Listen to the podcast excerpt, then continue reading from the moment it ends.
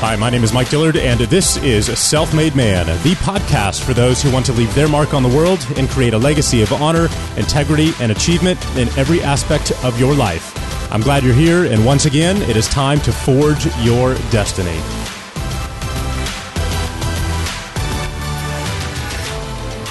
You know, I love success stories like the one that you're about to hear today because these are the dreams that entrepreneurship is made of. Mike Salguero had a simple problem. His wife was diagnosed with Hashimoto's disease, and their doctors were unanimous. You must eat clean, grass-fed beef that's free of hormones, antibiotics, and that are never fed grain. But as they soon found out, finding purely grass-fed beef was nearly impossible. Now, if you're like me, this is where you say, wait a minute, Mike, why don't they just go to Whole Foods? They sell grass-fed beef, which is actually a question that I brought up in this interview. Well, as I learned, that's not exactly true. In fact, less than 1% of beef consumed in the U.S. is truly and wholly grass-fed. And that's when they realized that sourcing the cleanest, purest sources of animal meat is a really, really big challenge and a big opportunity. So they started with a single cow that they found on a farm, and they shared it with friends. And then one of them asked if they could, just have this quality of meat delivered straight to his house. That would be amazing. And that was it. That was the spark that inspired Mike to start ButcherBox.com, a company that sources and ships the purest, healthiest meat that you can get straight to your door. Now, what I love most about this story is that Mike has never been in the meat business. He didn't know how to have it processed or packaged or shipped. He had to figure all of that out from scratch, and he even managed to do it without any kind of funding. So today, we're going to dive into the story of ButcherBox and how Mike has now scaled it to an incredibly fast-growing, multi-million-dollar company. Now, make sure that you listen to the very end where he shares one of the single biggest pieces of the puzzle, which happened to be one very specific person that he pursued and eventually was able to hire. Now, in addition to that, if you'd like to try ButcherBox for yourself, Mike has graciously offered a $25 discount off your first order. Just enter the coupon code SELFMADE, all one word, during the checkout process. Now, with that being said, please help me welcome Mike Salguero. Mike Salguero, welcome to Self-Made Man. It's a pleasure to have you here today. Yeah, thanks so much for having me. You bet. Excited to be here. So you're in one of the most competitive business spaces in the online world these days, which is why I'm excited to have you on the show. We've had some other entrepreneurs who've been in similar types of businesses here before, which have done really well.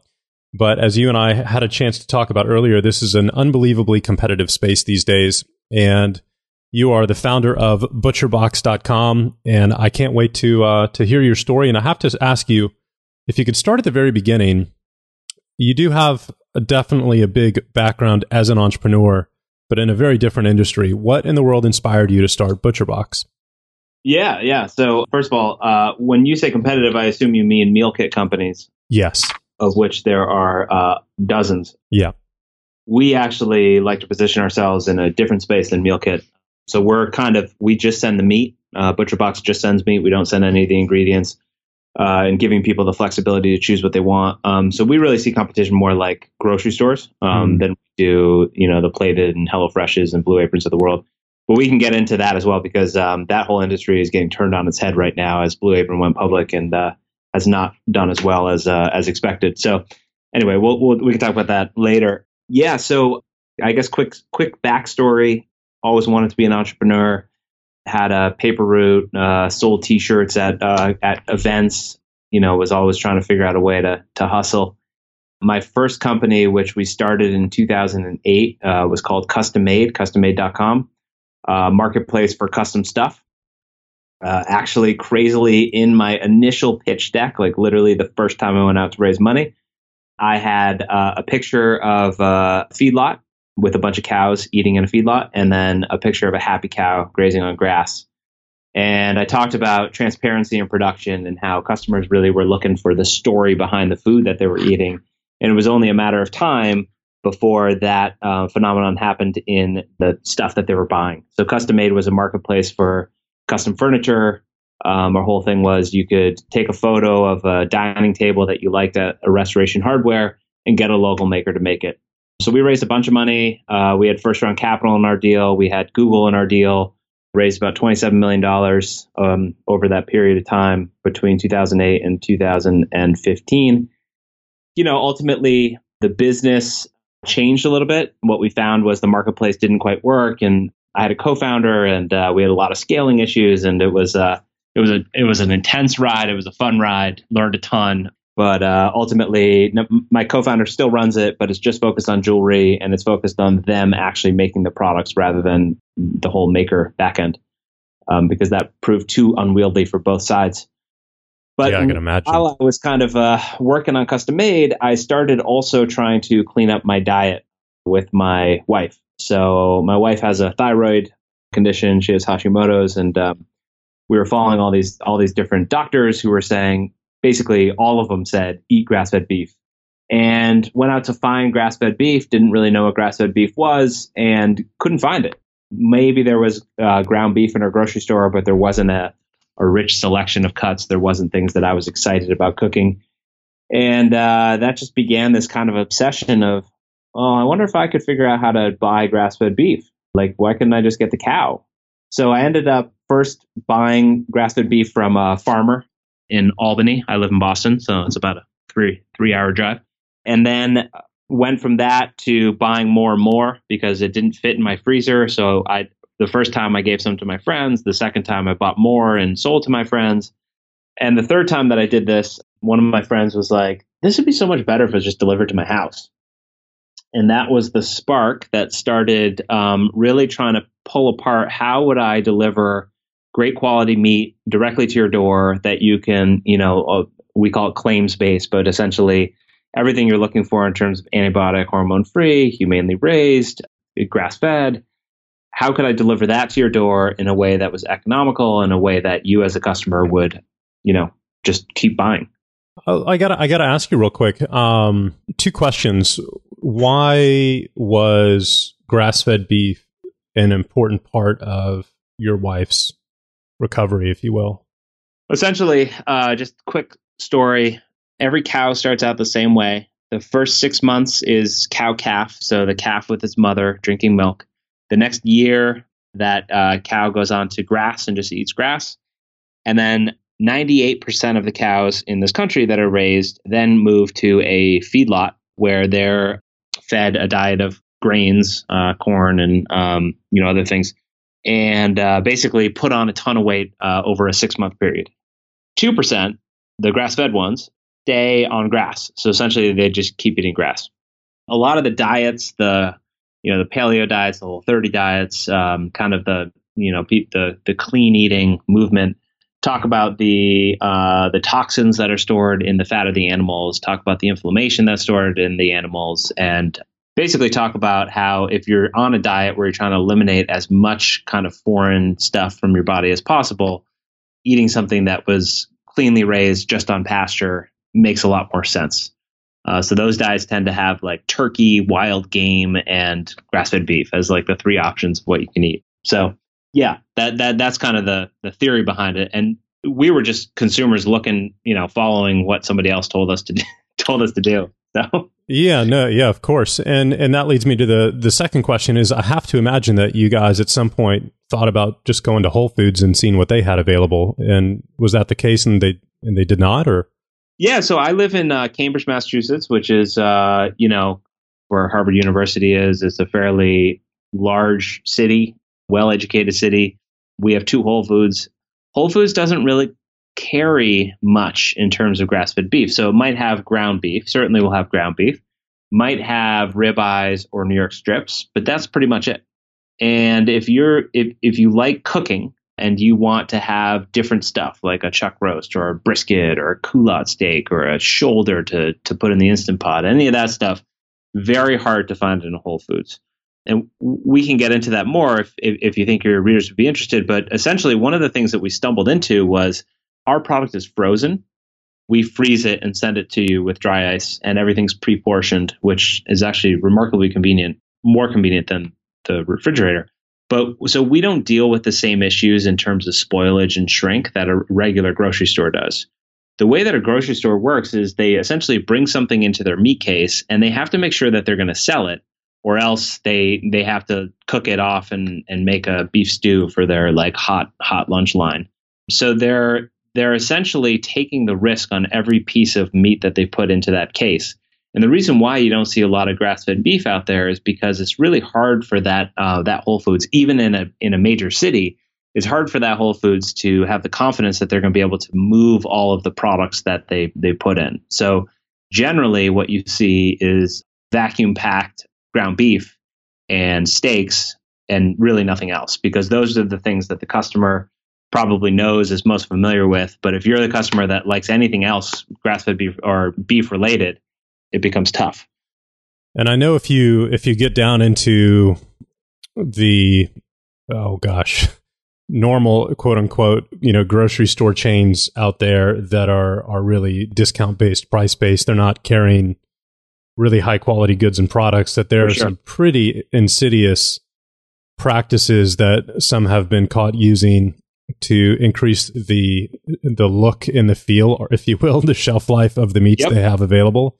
Can you share some of those with us?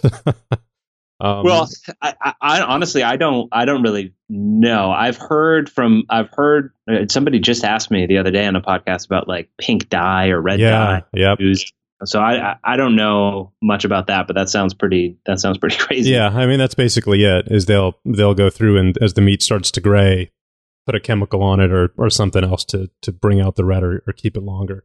It's just gross. Yeah. So right. So cool. I get it. I get the inspiration. That's awesome. You found a couple of ranchers within a few hours of drive where you could start to source meat, and you're doing it for yourself at this point and some friends.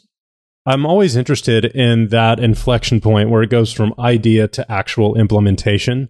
Yep. Because you've never been in this business before. Nope. Right. You got to figure all this out. So what did that process look like? Yeah, totally. So yeah, going back to the story. So I was like, wow, yeah, delivering to your door would be awesome. And at the time I was leaving CustomMade because my co-founder and I had decided that one, we were going to kind of wind down the cost structure of the company. He was going to keep running it, but with a much smaller team. And it just didn't make sense to have two co-founders there. So I knew I was on my way out and was looking for what was next. And I started ButcherBox with an eye towards like a side hustle. This was not going to be a huge company. This was my side business while I went and pursued what was next. So that's important to the story because essentially everything I did in building it to start with was done with the notion of like, oh, this can just be done on the side. So for example, most of our people now get a curated option, which means we send you what we send you. So if you're on the beef, chicken, pork plan, we're going to send you the best cuts that we can get on that for that month. That was stumbled into because I didn't want to carry a lot of inventory.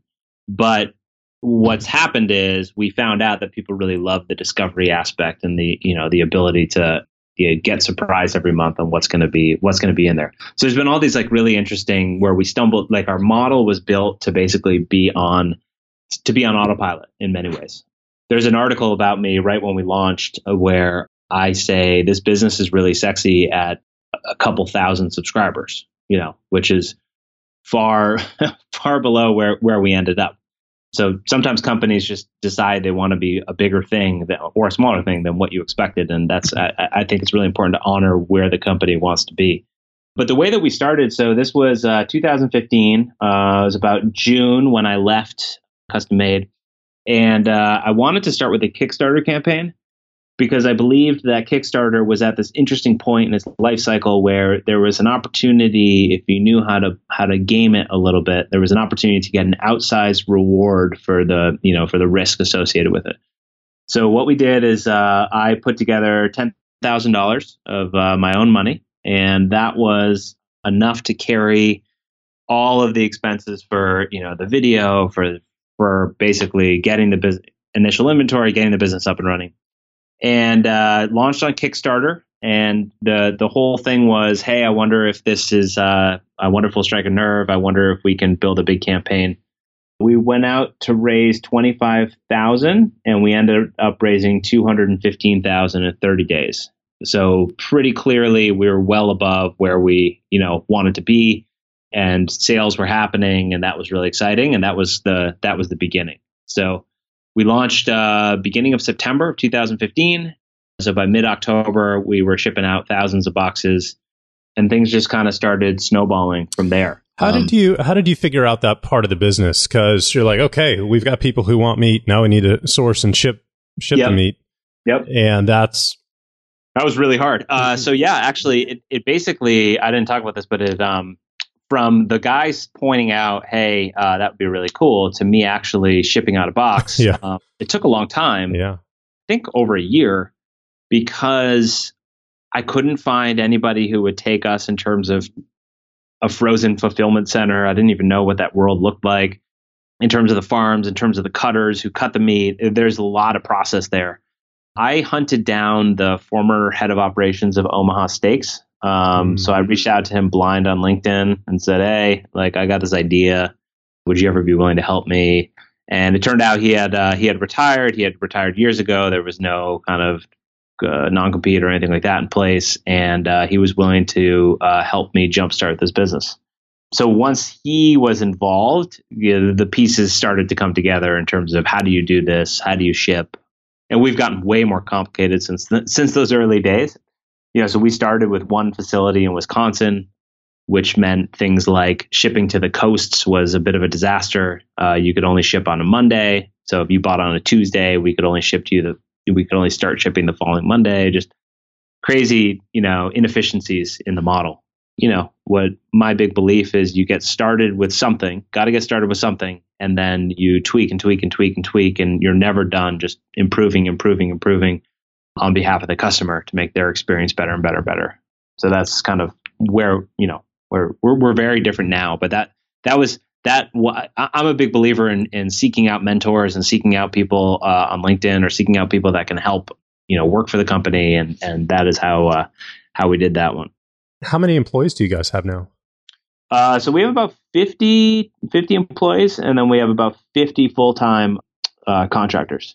So one thing that I noticed that I loved on your webpage, and I have to bring it up here again on a different browser because I think I've been cookied out of it. is you guys seem to really understand direct response marketing and offers. And free bacon for life is the top banner, right? Yep. Like, that's a great call to action, great copywriting, great irresistible offer. Is that your skill set, or is that somebody on your team? I wouldn't say it's my skill set. I mean, my skill set is pretty wide and not deep. I brought on pretty early on, my co-founder, Mike Philby. And so Mike came on the team as the head of marketing. And a lot of the marketing stuff has been his brainchild. But it's a work in progress. We didn't start with free bacon. You know, that took about 2 years for us to figure out this idea of a coordinated promotion. The way we used to work is we'd have all these different people promoting us, and they'd all have different offers. So it was really hard for us, or for customer service, or even for them to understand like what you're going to get, et cetera. So the customer would see different offers and really not know what to do. And then we decided to coordinate everything into one offer, and that's worked way better. So when we started, because we didn't have, we never raised money. So we, you know, fast forward 3 years, we haven't raised any venture capital, no outside money. And that has constrained us in really interesting ways that I think have been beneficial. One of the things is when we started, we didn't have a bunch of cash to like throw at Facebook and hope for the best and you know, target customers and try to grow. And what we did is we noticed that there were all these people like the doctors and bloggers and nutritionists who had told my wife and I to eat grass-fed beef, but they weren't really giving any resources for where to find this. So we went out to them, these influencers, these, you know, bloggers, nutritionists. And we said, hey, when you tell your customer about this product, or when you tell your customer to eat grass-fed beef, could you also mention us? And we'll pay you like a royalty. And that strategy worked really, really well. And that's where we really started to see growth. So the affiliate model, basically. Yeah. And what we did, which was just, again, based because we hadn't raised money, is we did like an ongoing commission rather than an upfront fee. So the first people who worked with us, we didn't really pay any upfront. You know, some people are like, oh yeah, give me $10,000 and I'll write an email. We're like, we can't do that. But we can give you like $10 per subscriber per month. That's all we can afford. And we had a few people fall. And what happened was they did incredibly well and then started getting these monthly checks from us, which was really, I mean, I always say semi in jest that I think the American dream is to sit on your ass and collect checks. And, you know, like that's basically what we built out. We built out an ability for people to do that. And that was yet again, because we didn't have any money. If we had money, we would have been like, sure, here's 10 grand. Like, let's hope for the best, you know? Right. So it's been a really interesting ride and a really interesting path. And, to people out there who are thinking about starting a company, I oftentimes mentor people. And one of the first questions they have is like, okay, how do I raise money? And it's like, but before you decide you need to raise money, like, do you really need to raise money? And is there a way to do this without raising money? Because the ability to own your own destiny versus doing that with a board or a bunch of people breathing down your neck should not be taken lightly. Yeah, agreed. And it just makes you more creative. It forces you to be more creative. For sure. Yeah, absolutely. And, you know, going back to your point about like all the other meal kit companies out there, I read somewhere there's like 120 Blue Apron lookalikes. So what happened with Blue Apron is Blue Apron went public. They're now trading at 30 cents on the dollar, right? So of revenue. So going up to becoming public, Blue Apron and all the other meal kit companies were doing about 5 to 10 times revenue as their valuation, right? So if you have like $50 million in revenue, you're going to get a $250 million plus valuation. Mm. So Blue Apron had almost $1 billion in revenue and was like at a, you know, $6 to $7 billion valuation. Now, the problem with that is now that Blue Apron has gone public and it's trading at 30 cents on the dollar in valuation or in revenue, nobody can get money anymore. So what you've seen in that space is it's basically all collapsed in the past year. So now grocery stores are purchasing these meal kit companies. So Plated's out, Green Chef is out. There's a lot of like froth and a lot of issues in the market. And it's because everybody built a model to grow, and not really thinking about how do we make profit on this. And the VCs were there to just fund it. And the music stopped. So the music has stopped. Right. And the challenge with these meal kit companies is they actually do offer a great service. But most of them have been built without profitability in mind and with no eye towards like, how do we actually make money doing this? More an eye towards grow. And the challenge with that is that lasts until the tide comes out, and then it doesn't last anymore. Yeah. Yeah, I could imagine. You know, we used to see, I live in a high rise in downtown Austin, and, you know, when you walk past the front desk, you'll see the daily deliveries from the UPS driver and the FedEx driver, right? You used to see a ton of Blue Apron boxes a year ago. Don't see any anymore. Yep. Yeah. Wow. Interesting. And well, that's the other thing, which is, I think, interesting to underscore. So when we talk about our business versus like a Blue Apron, I see Blue Apron as a luxury item, meaning like you can decide to go to the store and buy a sweet potato and cube it yourself. Right. And maybe you don't have time, so you just keep the Blue Apron subscription going. In a lot of cases, the customer that buys ButcherBox can't go to their store and buy this stuff. Like, it's not there. So we deal with a lot of people where it's an access issue where they, you know, they're not close to a Whole Foods. They're not close to a place that would carry this type of product, or it's a convenience issue. Like, yeah, I'm close, but I can't get over there. And even then, if you can, they're not going to have the cuts that we can offer. So, yeah, I think it's a little bit different. You know, it's interesting. We just launched a new company called Smoothie Box, which ships smoothies. I see Smoothie Box as a lot more similar to the Blue Aprons of the world, where people might say, hey, I can just make my own smoothie. I don't need it like pre-portioned. It's super convenient, but it's not necessarily like, you know, I can't get these products elsewhere. Interesting. You know, my favorite meal box company, essentially, that I've ever used, and I haven't had a chance to order through you guys yet, so that'll be my next endeavor here, was Juicero. A real Juicero subscriber. Yeah, no, I had the machine, and this was the big countertop machine, guys, if you're not familiar with Juicero, that you would then get in the mail every week, these packets of essentially pre-macerated blends of vegetables and fruits that you would then put in this machine. And it was like a press, and it would press you fresh organic juice. And I love juicing, but like many people, I don't like the amount of work or cleanup that's involved with a juicing machine, right? Right. It's like Juicero's, my dream come true. And I loved it. I drank probably 2 of those a day. Wow. I ordered hundreds and hundreds of dollars a month worth of these, and I saw a huge improvement in my health and my skin and everything. So I was like a super fan. And then boom, like 3 months later, they're out of business after hundreds and hundreds of millions of dollars raised. Yeah. And so that was, you know. Did you try squeezing the bags like the Casey? Because that was their downfall. You know, I did, but it's not something you would want to do. It wasn't easy to do by any means. So, yeah, I don't know. I heard from, you know, their founder updates or whatever that their biggest issue was sourcing and distribution and shelf life. Yep. And that was the big piece that eventually, you know, put them under. But I'm glad you guys are thriving and rocking. And I think if you haven't thought about it yet, I know that there's a huge industry around beef jerky. Yep. Right?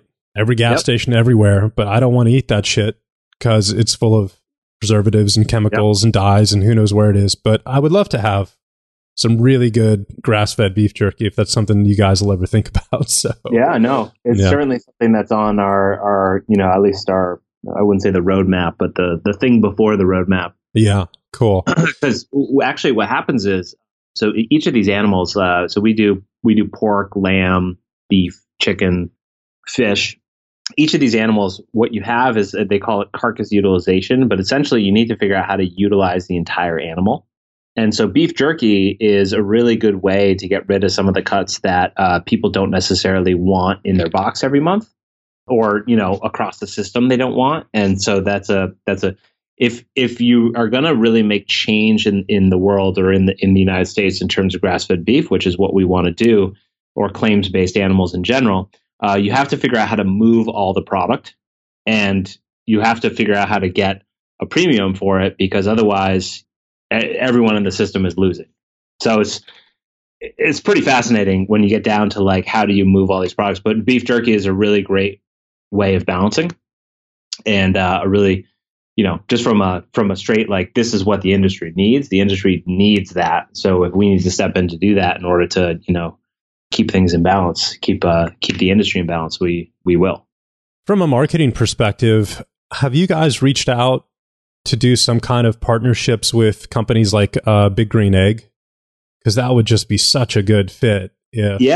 We have. And if Big Green Egg is listening, we'd love to work with you. We have, we've worked with Traeger grills, which are amazing, wood pellet grills. We've worked with Thermador, which is a kitchen, also amazing equipment. They actually decked out our we have a video production studio, which is all Thermador stuff, which we do recipes and stuff, which has been a lot of fun. We would love to do something with Instant Pot. Instant Pot is, in my opinion, the product that ButcherBox needs to kind of work with, because I have countless times taken a ButcherBox roast, frozen, put it in the Instant Pot, cranked it up to, you know, whatever, 2 hours of cooking, and cooked something delicious without even having to thaw it. I mean, that's the convenience there is just incredible. And then, you know, while I'm at it, we would love to work with a freezer company or an appliance company. Right. I believe that our generation and the generations behind us should, the mix of refrigerator to freezer should be swapped. I don't think that people need as much room for as much fresh stuff. And I think frozen is a way better medium for this pace of life, because frozen is very forgiving. You know, you can take out frozen vegetables and cook them in 3 minutes. You can take out frozen meat and have it thawed in 7 minutes. And you don't have to worry about buying food, having it in your refrigerator, and all the food waste associated. The problem is the freezer is so small compared to the refrigerator that people generally run out of freezer space. Mm.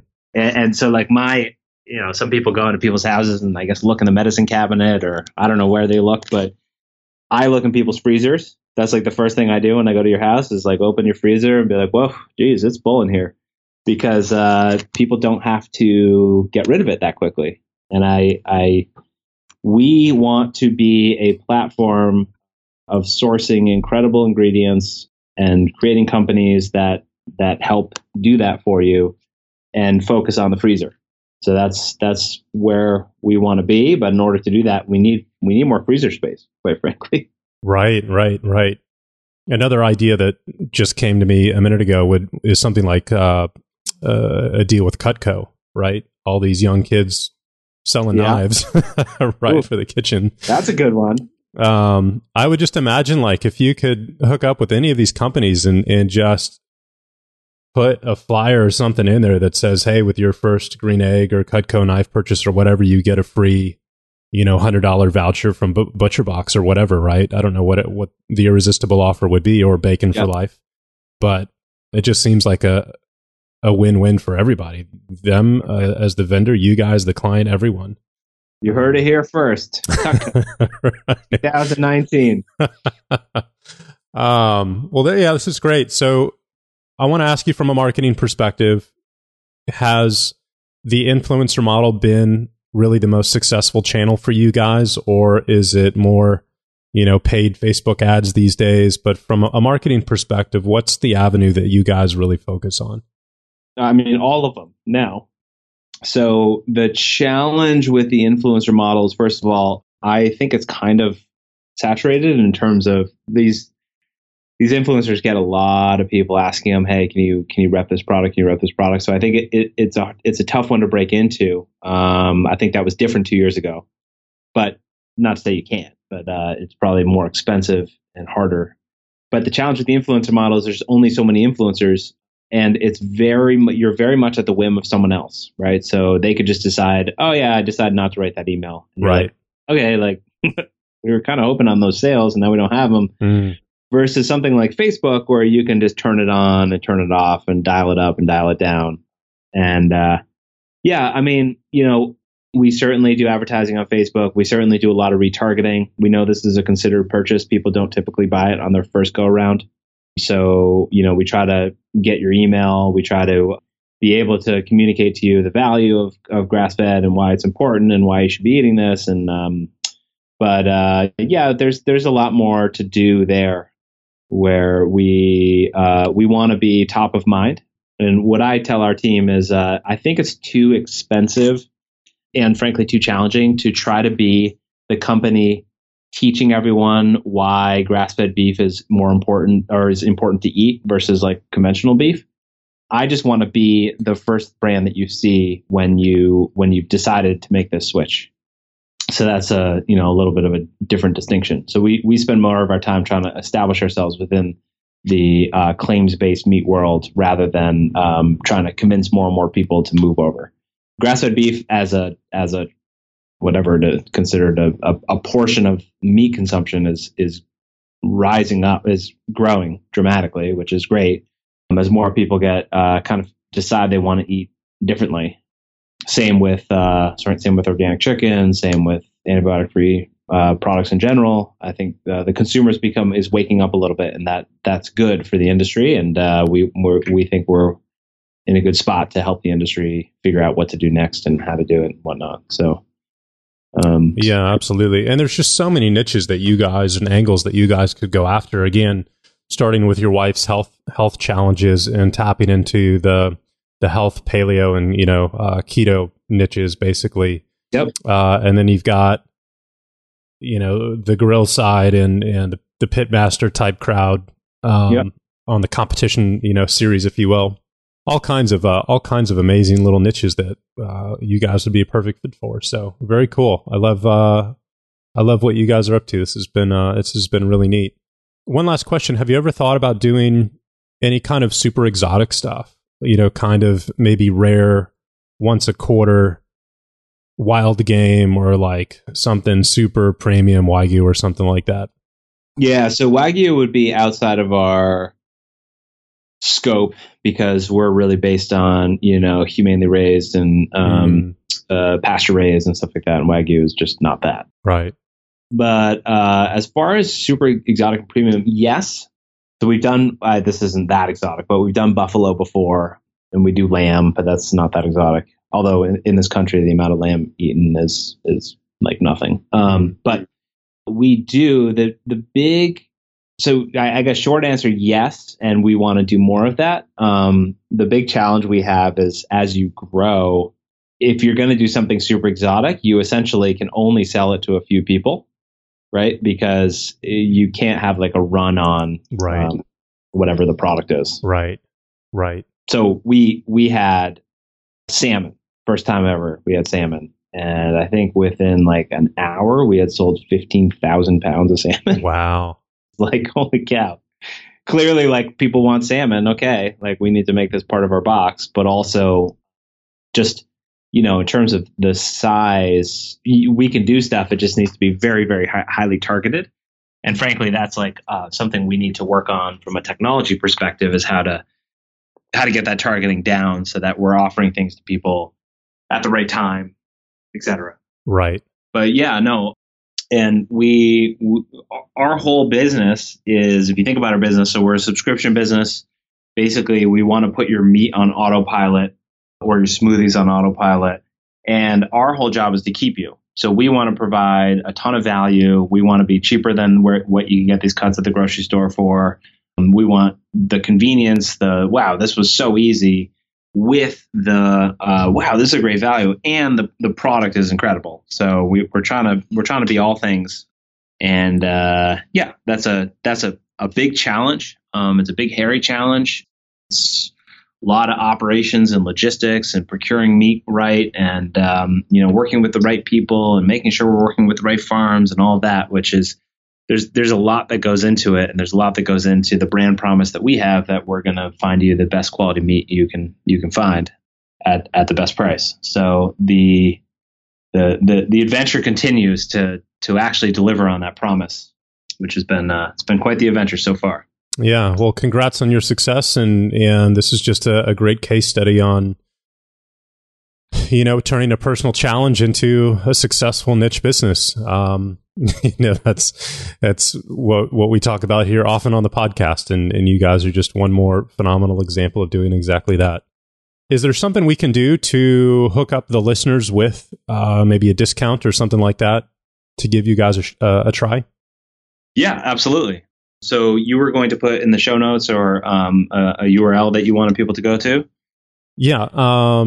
Let's do Self-Made. And do you guys have like a coupon code during the checkout process, or how does that work? We do. Yep.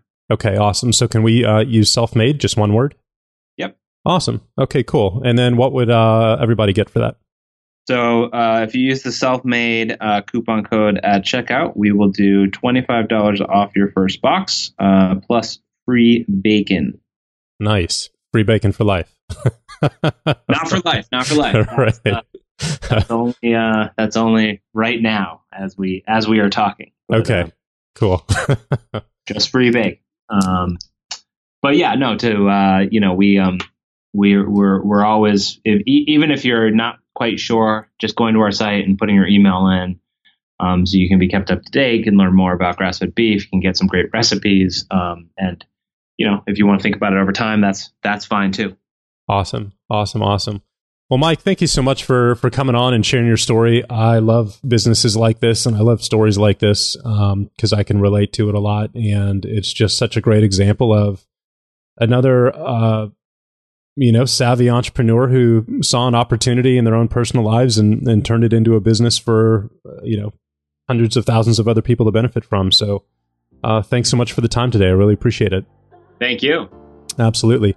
Well, guys, go check them out at butcherbox.com and put in the coupon code Self-Made to get $25 off your first order. I know I'm going to be picking up something for myself. And Mike, this was once again a pleasure.